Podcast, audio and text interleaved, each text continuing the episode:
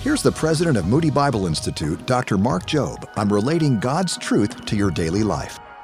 Listen, men, you don't become a man of God passively. You don't grow into what God has called you to be in neutral. You don't change into a man of character, into a man of leadership by just sitting by and saying, I hope I become that. No, you chase after it. You see who God has called you to be, and you get up and you go after it. You pursue it.